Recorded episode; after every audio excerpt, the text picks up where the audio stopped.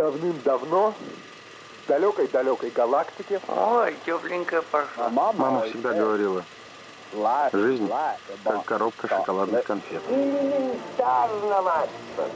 Говорящее кино. Всем привет, это «Говорящее кино». Павел Обюх, Ольга Хасид, Василий Дрожин. Всем привет. Всем привет. Привет.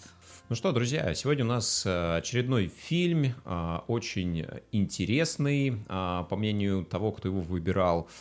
Согласятся ли с этим все остальные, мы узнаем совсем скоро. Вот, спойлерить не будем. Давайте назовем только, что это за фильм и почему, собственно, Оль, ты его выбрала сегодня для нашего обсуждения. Это фильм американского режиссера Гильермо Дель Торо «Форма воды» 2017 года. Почему я выбрала этот фильм? Ну, друзья мои, мы всегда с вами выбирали до этого момента какие-то очень серьезные фильмы на серьезные темы: жизни людей, деньги, там глухонемые родители.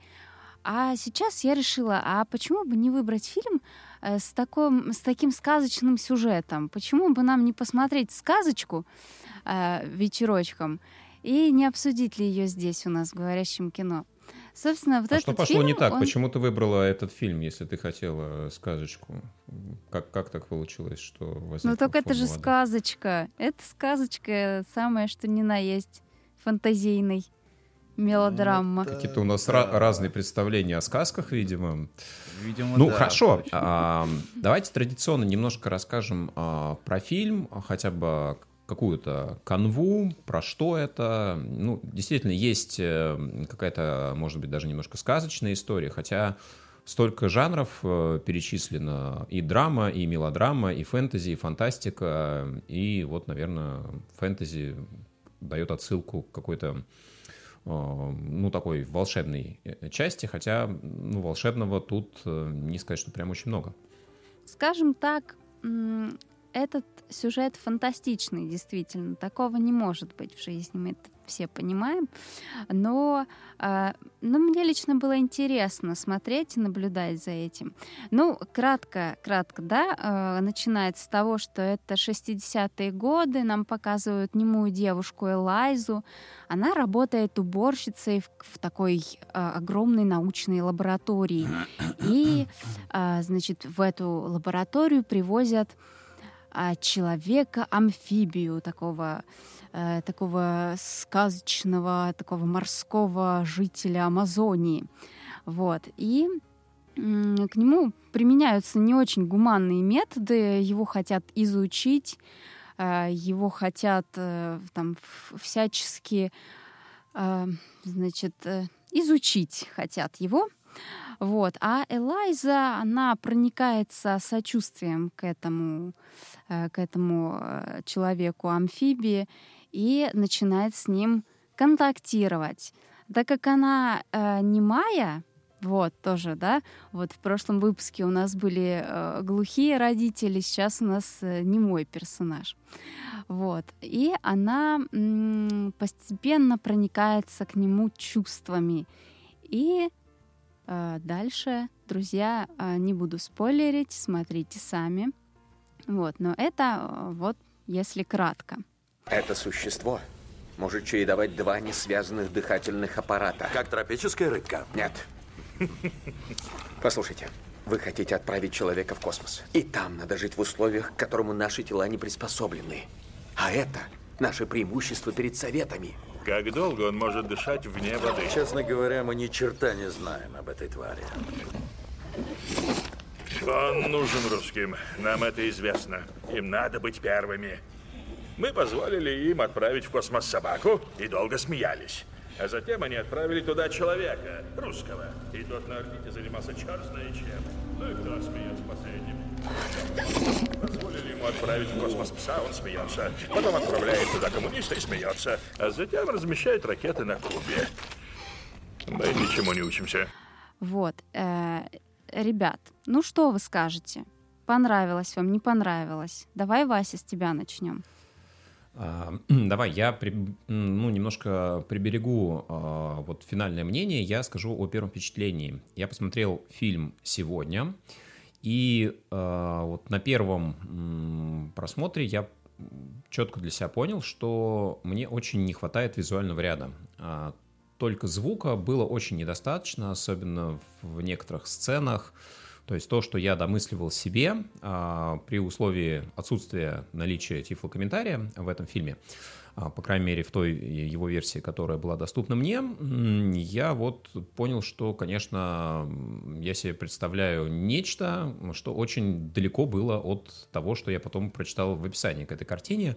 Ну и для меня это вот первая сложность. Да, это не хорошо, не плохо. Безусловно, фильм может иметь и должен иметь наверняка много смыслов именно в визуальном ряде.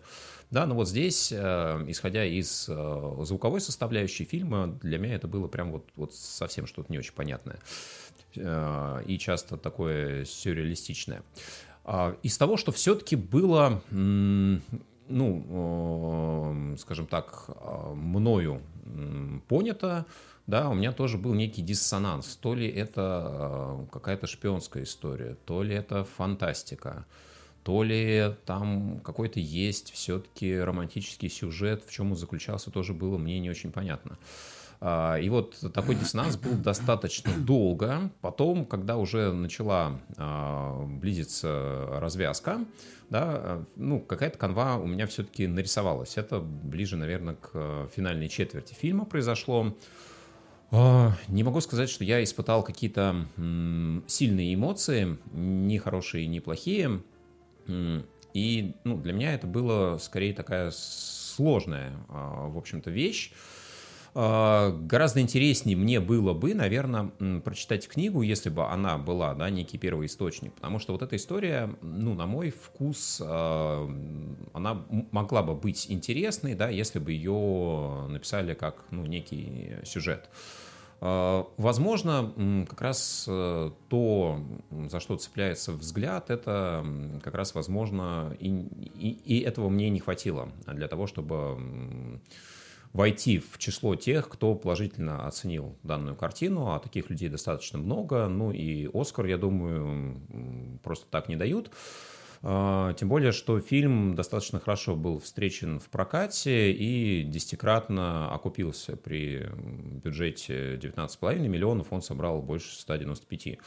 Так что, в общем-то, зрители, наверное, не смотрели бы его, если бы думали так же, как и я. Поэтому я себя почувствовал, в каком-то смысле не в своей тарелке. Да, но это первое ощущение. Есть еще у меня определенные мысли уже, исходя из содержания контекста, но я их, наверное, озвучу чуть позже. Я в целом, наверное, соглашусь с тобой, Вася, и добавлю еще к тому, что мало того, что он собрал этот фильм, тоже меня это очень сильно удивило, в 10 раз больше, чем на него было затрачено. Он еще и получил 4 Оскара, в том числе и за лучший фильм. Это тоже меня, честно говоря, в небольшое, скажем так, изумление. Но я могу добавить то, что, во-первых, не могу сказать, что мне вот так же не хватило визуального ряда, да, то есть мне его, конечно, не хватило, но я не почувствовал, что это критично. Там просто были некоторые моменты, которые я из визуального ряда, из звукового, простите, ряда я не понял. И узнал о них только когда почитал спойлеры уже после того, как, собственно, фильм посмотрел. Это, например, вот любовная связь персонажей, так сказать, главных в этом фильме.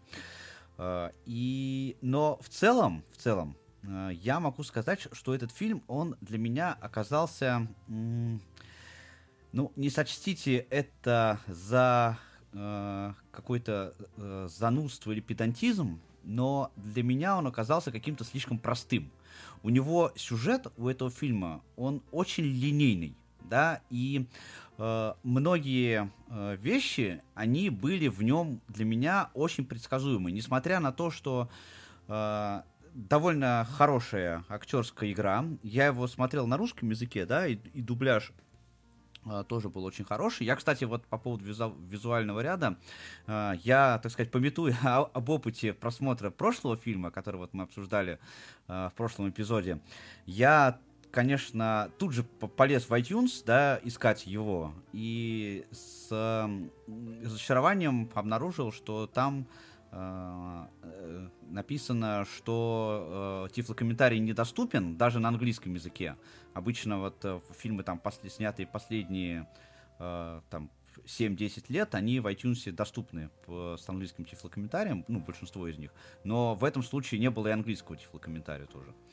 Вот, и как-то он мне, знаете, вот напомнил такие вот фильмы, несмотря на то, что он хорошо снят, да, он мне напомнил фильмы, которые снимались в 80-х годах, которые вот Голливуд штамповал с таким простым довольно сюжетом, не особо заморачиваясь по поводу разных изысков, потому что, да, ну, фильм вот дешевый получился в плане производства, но относительно дешевый, например, потому что там практически нет смен локаций, ну, то есть практически все происходит в одних и тех же местах, и вот эта какая-то такая простота, она в определенный момент сделала для меня этот фильм скучноватым, хотя я не могу сказать при этом, да, что он был неинтересен. Если бы в сюжетной линии, может быть, больше каких-то красок было, больше каких-то вот деталей, то, наверное, это фильму прибавило бы, так сказать, шарма и таких захватывающего сюжета, может быть, добавило бы. Ну, если почитать интересные факты, историю создания фильма, то мы узнаем, что, собственно, локации в основном были использованы от другого фильма Дель Торо про какой-то вирус, и, собственно, это сильно удешевило производство картины, поэтому в этом плане, ну, собственно, команда создателей не очень сильно затратились. А что касается визуальной составляющей, то вот еще я прочитал такой интересный момент, что в фильме есть отсылки к прошлому и будущему, и вот визуально это тоже определенным образом подсвечено, то есть больше зеленых красок в тех моментах, когда речь идет о будущем, в прошлом больше красного цвета, в настоящем желтого. Вот, Оль, насколько это действительно соответствует увиденному тобой и, ну, насколько это заметно или, может быть, это некоторыми критиками притянуто за уши больше? Ну, честно говоря, я не заметила ничего такого, цветовых вот этих вот вариаций будущего, прошлого и настоящего. Ну, хочу сказать, что да, конечно, вы говорите, что дешево снято там и так далее, вот эти локации. Ну, так понятно, Гильермо Дель Торо-то денег не давали на этот фильм, и он, ну, он-то задумка-то это уже давно у него была, но он все-таки осуществил эту свою задумку и из собственного кармана все это делал, и костюм они делали чуть ли не год вот этого человека-амфибии. Вот. А что касается визуального ощущения, да, наверное, на это я и повелась в этом фильме, потому что действительно сюжет простоват, сюжет, ну, да, вы совершенно правы, сюжет прост, но именно вот эти места красивые, вот главная героиня, ее квартира ее соседа, как они обустроили свое жилище, как живет человек-амфибия в этой лаборатории, в своей этой капсуле в воде. Это очень притягивало взгляд. Слушай, а вот давай попробуем описать. Вот мне интересно, как выглядело вообще это существо, то есть... ты прям снял с языка, Вась, вопрос. Мне это кажется вот неким каким-то земноводным, то есть, ну, я не знаю, там, ящерица. Мне кажется, он зеленый почему-то. Или вот, ну, напоминает ли он вообще человека в каком-то виде, или на что вообще это существо похоже? Да, он напоминает человека в рыбьей чешуе, у него присутствуют руки, ноги, то есть это все есть, голова у него тоже покрыта чешуей, и глаза такие вот человечьи рыбьи, то есть он очень похож на человека, но человека в чешуе полностью и с жабрами. Вот. На руках, на ногах у него перепонки, с помощью них он может плавать и перемещаться в воде. И также он прекрасно может стоять на ногах. Вот там есть сцена, как он поднимается из своего этого бассейна и берет яичко, которое ему дает Элайза. Яичко берет, вот, и чистит. И также вот они общаются вот этим жестовым языком тоже. То есть режиссер нам показывает, что у этого человека-амфибии есть понимание, что вот с ним пытаются общаться, у него есть сознание, и, соответственно, мы понимаем, что он не животное, как его позиционирует этот полковник, который там садист самый злющий из героев.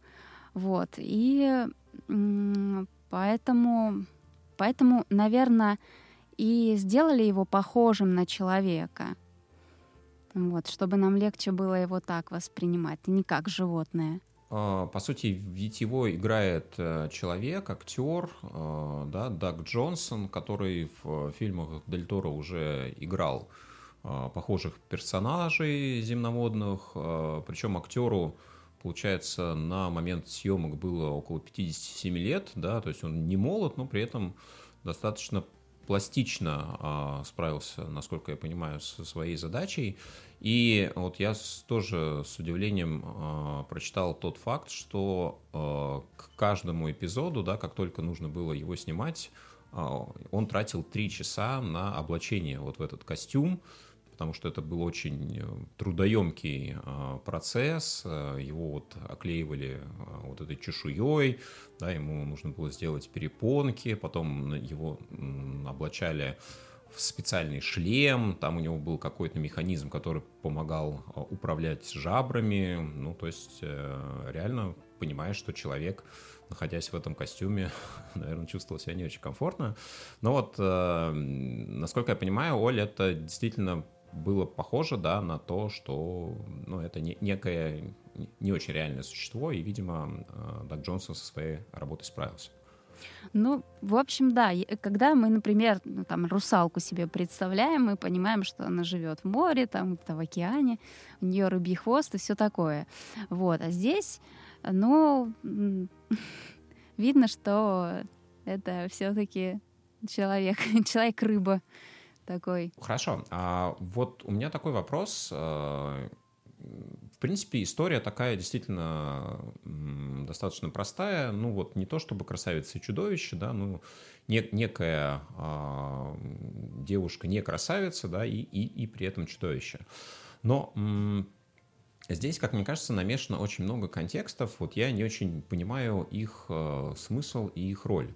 Да, вот почему здесь взята холодная война, да, вот тот вроде период, который в 2017 году, не знаю, насколько актуален был, да, ну, противостояние сверхдержав, да, то, что собирались отправить это существо почему-то в космос, зачем в космос, какой целью? Вася, его не собирались отправить в космос, его собирались изучить для того, чтобы усовершенствовать, значит, отправку человека в космос. То есть у него 2 системы дыхания, да, и они хотели это применить, ну, относительно человека, которого они в космос собирались отправить. Ну, опять же, да, если верить описанию, то его именно и собирались отправить в космос. Нет, его собирались убить. Чтобы понять, они его собирались убить и вскрыть. Ну, они много чего собирались, да, там в итоге у них не получилось ни первое, ни второе, ни третье, но, по крайней мере, по версии тех, кто описывал этот фильм на одном из порталов, как раз задача была проверить, да, будет ли он в состоянии, видимо, использовать эти системы жизнеобеспечения, находясь в безвоздушном пространстве. Но это не принципиально, как мне кажется. В любом случае, вот эта линия, да, 60-е годы, которая, ну, многим уже сейчас не очень понятна, и вот до сих пор вот эти жуткие штампы, когда некий советский шпион, которого называют Дмитрий, а какие-то непонятные, несуразные вот эти шпионы.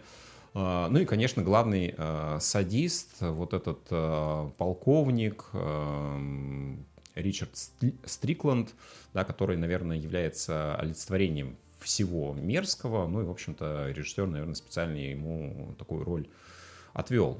Но вот, честно, мне вот этот контекст не очень был понятен, да, к чему вот это было все. Неужели нельзя было придумать какую-то другую сюжетную конструкцию, да, и поместить того же земноводного, которого бы изучали с какой-то другой целью? Вот здесь для меня это как-то было не очень понятно. Не знаю, а есть вот у вас такой диссонанс? Нет, вот ты знаешь, для меня как раз вот эта линия противостояния СССР и США, она мне оказалась гораздо более близка, чем основной сюжет. Вот есть несколько пунктов, по которым это было так. Ну, во-первых, что касается актуальности этого противостояния, оно по-прежнему актуально, просто оно сейчас приобрело совершенно другие формы, да?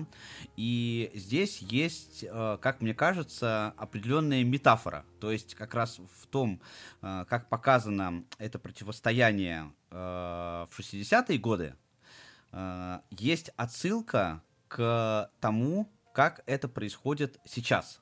Мне кажется, вот как раз Дель Торо пытался это, как сказать, ну, в общем, такую метафору создать, да, не знаю, какой глагол подобрать можно к этому процессу. Это во-первых. Во-вторых, здесь, как это может быть не характерно для американского режиссера, все-таки более мерзкими показаны американцы. И это, может быть, даже немножко странно. Такая непатриотичная история. Хотя русские тоже показаны не в самом лучшем свете, но от большой части не потому, что это сюжетная задумка, а потому что, как обычно, в шпионских фильмах, где участвуют русские, русские показаны скорее нелепо. Например, вот эта вот манера называть друг друга полными именами, да, там... «Привет, Дмитрий», «Привет, Виктор», да, вот так, как люди не говорят в реальности. Ну, хотя это довольно сложно на английском языке, может быть, воспроизвести, но все равно это для русскоязычного уха слышится очень нелепо. Третий контекст в этой связи для меня был прям очень интересным в плане сюжета. Там есть моменты, которые к основному сюжету вообще в принципе не относятся. Например, меня прям очень впечатлил эпизод, когда Стрикленд покупает автомобиль. Да? Казалось бы, к чему бы это? Но это 1962 год. Да? И продавец, который ему этот автомобиль продает, он ему говорит, вот, представляет ему эту машину и говорит, в этой машине есть... автоматические стеклоподъемники, кондиционер, ну и там разные перечисляют штуки, которые в Советском Союзе люди не знали даже вообще, что такое в принципе существует. И вот эта вот разница, она прям очень там круто подчеркнута, при том, что сделано это довольно ненавязчиво. Кадиллак Девиль, лучший в своем роде. В8, 390 кубов, свеж и красив, как новая купюра. Просто присматриваюсь. Просто говорю. Есть радио, кондиционер, усилитель руля, кресло и стекла с электроприводом. Множество вариантов отделки салона, 143 опции. Это Тадж-Махал на колесах. Ха.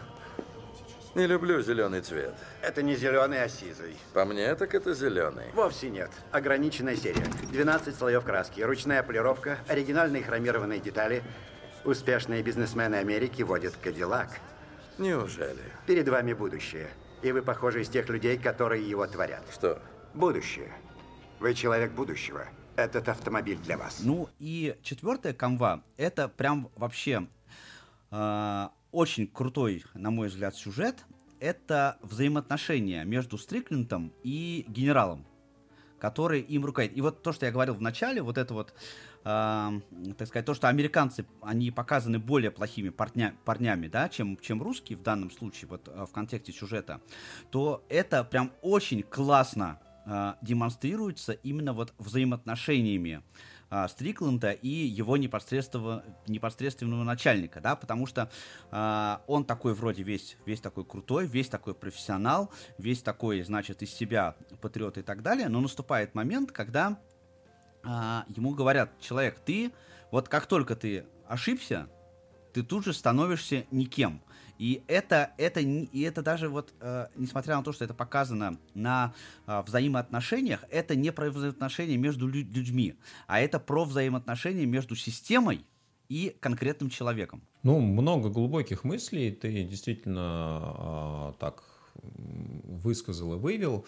Но мне кажется, что вот то, ну, наверное, вокруг чего развивается главная мысль, одна из главных, то, что действительно вот этот, ну, некий, может быть, полуинопланетный, неизученный, земноводный, да, которого многие считают монстром, он, по сути, монстром не является, а главные монстры — это, собственно, люди, да, там американцы, неважно, да, что как раз вот этих монстров мы можем найти внутри себя, и вокруг этого, наверное, и разворачивается главная сюжетная линия. Мы давно знакомы, сэр. 13 лет. Битва при Пусане. Да, сэр. Как человек верный, лояльный, преданный, незаменимый во всем, надежный, востребованный, мне кажется, я мог бы рассчитывать на ваше доверие. Да, я ошибся. Один раз. Всего один. Кто я теперь? Я неудачник? Сколько же мне доказывать, сэр, что я неплохой, достойный и верный человек? Достойный?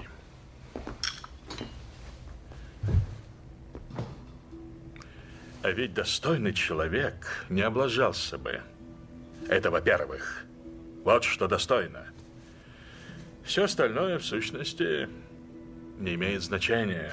То, что монстр может любить живое существо, да, человека, и то, что вот человек может найти любовь в таком непривычном, необычном варианте, но это тоже, наверное, некая аллегория.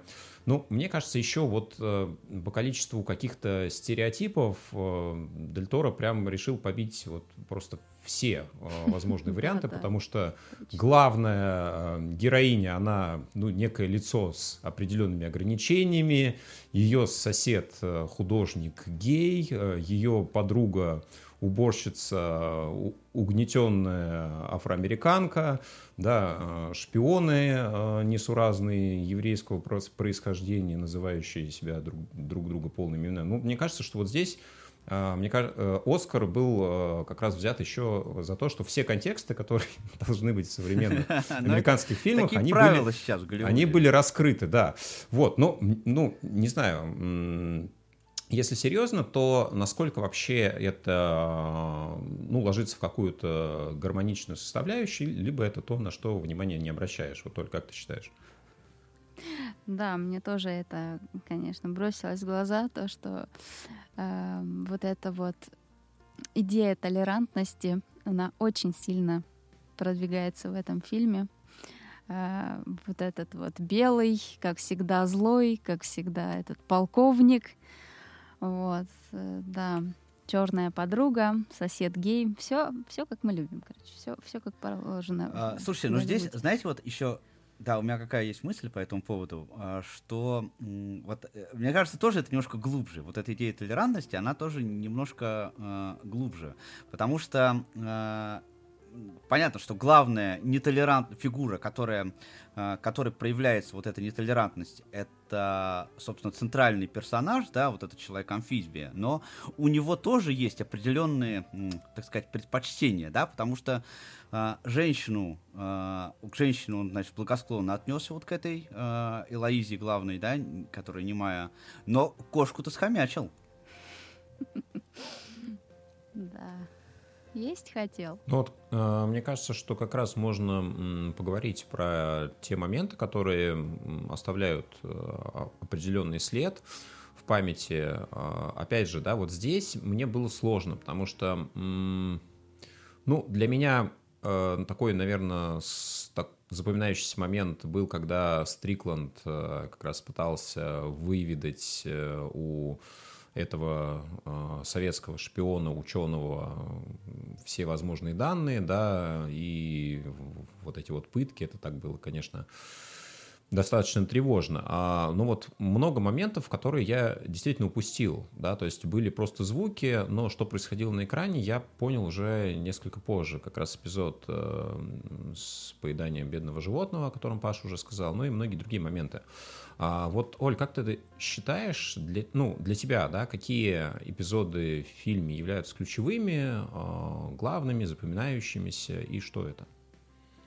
Ох, я, если честно, сейчас вспомнила момент, как он откусил пальцы полковнику, человек-амфибия. Вот. Mm-hmm. И как Элайза потом их складывала в мешочек из-под сэндвича. Это, конечно, было так и смешно, и грустно. Вот. Естественно, красивая сцена была, когда она затопила всю комнату, когда они притащили это существо к ней в квартиру, когда она его положила в ванную, там всякую водоросли ему бросила, там, чтобы ему было комфортно, соли налила, насыпала. И они всю эту комнату заполнили водой и плавали в этой воде. Ну, конечно, это нереально, особенно над кинотеатром все это происходило. Вот. Но это было прикольно. И когда вот эта сцена, когда они прибегают к вот этому, как это называется, водоем вот этот, куда его хотели сбросить. Канал. Да, в этот канал прибегают, и вот эта сцена, когда полковник стреляет в них, они вместе падают в этот канал, и тогда... Ты уж совсем-то не спойлеры. Все. То людям будет, да, неинтересно смотреть. В общем, да, это тоже элемент фантастики был, конечно. Ну, опять-таки, любовная линия почему не может существовать? Очень даже органично все. Девочка, непонятно откуда взявшаяся, со шрамами на шее. Вот. Тоже, наверное, человек-амфибия, но только об этом не знает. Вот. Ну, смотрите сами. Может быть, там все по-другому, я не знаю. Все, спойлеров не будет больше. Да, но об этом нам не говорится. Об этом там не говорится, поэтому тут... Да, я вот хотела еще вас спросить. Нужно, конечно, упомянуть, что там в создании фильма участвовал композитор известный Александр Деспла, который тоже в очень многих известных картинах принимал участие. Вот, «Загадочная история Бенджамина Баттона», «Гарри Поттер» тоже он писал музыку. Вот как вам композиции, использованные в фильме? Ну, я сначала отвечу на Васин вопрос, если ты не возражаешь. Что касается вот запоминающихся моментов, ну, я уже сказал о тех линиях, которые... как бы под сюжетом находятся, которые меня впечатлили, которые вот не в основном контексте. А вот главный момент, на который я вот в этой части разговора хотел бы обратить, он такой со знаком минус. Потому что я бы хотел сказать про похищение этого человека-амфибию, амфибию из лаборатории. Потому что похищение было организовано так, что, простите, мой французский, в службе безопасности этого учреждения работает просто страшное лошье, которое вообще совершенно не понимает, как нужно эту безопасность обеспечивать. Ну, понимаете, как это? Они развернули камеру другой стороной, чтобы она не снимала. А, простите, в тот момент, когда они ее разворачивали, она тоже не снимала? Да? Так, чтобы увидеть, кто собственно, ее разворачивает. Ну, и там таких моментов просто какое-то страшное количество вот в этой сцене похищения. То есть она настолько не продумана, что, я даже не знаю, я даже еще когда не читал описания, когда вот смотрел фильм и без подробностей, которые связаны с визуальным рядом, я уже просто понял, что это какое-то совершенно меганадувательство и совершенно нереалистично, не в том смысле, что из области фантастики, а в том смысле, что из области, что и так сойдет, зрители и так схавают, просто вот не продумано. И про окончание я хотел сказать тоже, без спойлеров, очень голливудское окончание, вот прям со всеми вот этими вот сценами, которые должны выдавить скупую слезу, вот те самые стереотипы, за которые Голливуд стебут со страшной силой уже там не первый десяток лет, они все в этой концовке, собственно, и отразились. А что касается музыки, я особенно, честно говоря, не обратил внимания. Меня музыка прямо сильно не впечатлила. А тебя, Вась?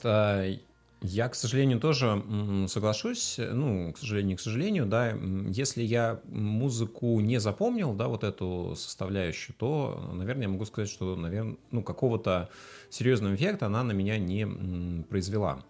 По поводу каких-то несуразностей, я думаю, что здесь, наверное, очень много таких вольных допущений, с которыми лучше просто смириться, да, вот, Оль, ты уже говорила и про, я не знаю, это комната или ванна была, которую они набирали, да, так что ничего никуда не утекло, но то, что она пыталась его все время солью снабжать, этого земноводного, которого выловили в пресной Амазонке, тоже о многом говорит, да, при условии, что к фильму готовились 7 лет, вот такие моменты люди не очень сильно изучали, не очень глубоко погружались, но, наверное, в расчете, что и зрители будут не настолько притязательны, как мы с вами, поэтому это действительно в фильме не главное, мне кажется, что те идеи, которые пытались создатели заложить, они как раз не в этом, не в достоверности сюжета уж точно. Вот, и я думаю, что в финале традиционно мы попробуем сформулировать, почему этот фильм стоит посмотреть. Мне всегда интересно, за что люди ценят фильмы, почему их отмечают, да, и критики, и просто рядовые зрители, потому что фильм действительно пользуется популярностью, поэтому если вы испытываете такое же любопытство, как и я, хотя бы поэтому этот фильм можно посмотреть. На этом я, наверное, свой список завершу и предложу вам свои какие-то доводы привести по этому поводу. Мне понравилось. С точки зрения визуала этот фильм, конечно, шикарен. Вот эти ретроспективы, вот эти все классные цветовые решения. Мне понравилось. Я не знаю, понравится ли вам, но я думаю, что стоит ознакомиться с фильмом, который получил 4 Оскара и был номинирован на 13. Поэтому, друзья, прям садитесь вечерком, включайте этот фильмец, и приятного вам просмотра. Что касается меня, то я хочу сказать, что этот фильм, знаете, вот как говорят, не must, да? То есть, если вы его не посмотрите, то вы вообще ничего совершенно не потеряете. Но если у вас вдруг образовались пару часов свободные, вы не знаете, что посмотреть, то вполне себе можете его посмотреть. Я не знаю, вы, наверное, не пожалеете о том, что вы его посмотрели, но это так вот не то, не сё, да, то есть если посмотрите, ничего страшного не случится, не думаю, что... Да-да, что вам станет плохо после просмотра этого фильма, но если вы его не посмотрите, то тоже, в общем-то, вселенная не перевернется вверх ногами. Так что на ваш, так сказать, выбор и усмотрение. В завершении, как обычно, я призываю всех подписаться на наш подкаст, на тех платформах, где вы слушаете подкасты, поставить нам лайк, написать нам комментарий, поделиться ссылочкой в социальных сетях, предложить нам какой-нибудь фильм для обсуждения, может быть, если вы хотите, чтобы мы его разобрали по кусочкам. И, внимание, для тех, кто слушает нас на подкаст-платформах, будет ссылочка в описании к этому эпизоду, по которой вы сможете нас поддержать, если вдруг вам нравится то, что мы делаем. Ура! Ну вот так вот, друзья. Слушайте, скачивайте, комментируйте, предлагайте. Все зайдет, всему рады. Ну и, конечно же, следующий фильм, а может быть мультфильм, мы еще сами не решили, в следующем эпизоде будет вашему вниманию. Всем пока! Пока-пока! Hasta la vista, baby. Этот подкаст создан в рамках проекта «Диалог Эксперт». Производство звуковой рекламы, подкастов и тифлокомментариев. Создание саунд-дизайна. Подробности по телефону +7 903 233 34 30 и на сайте dialogexpert.com.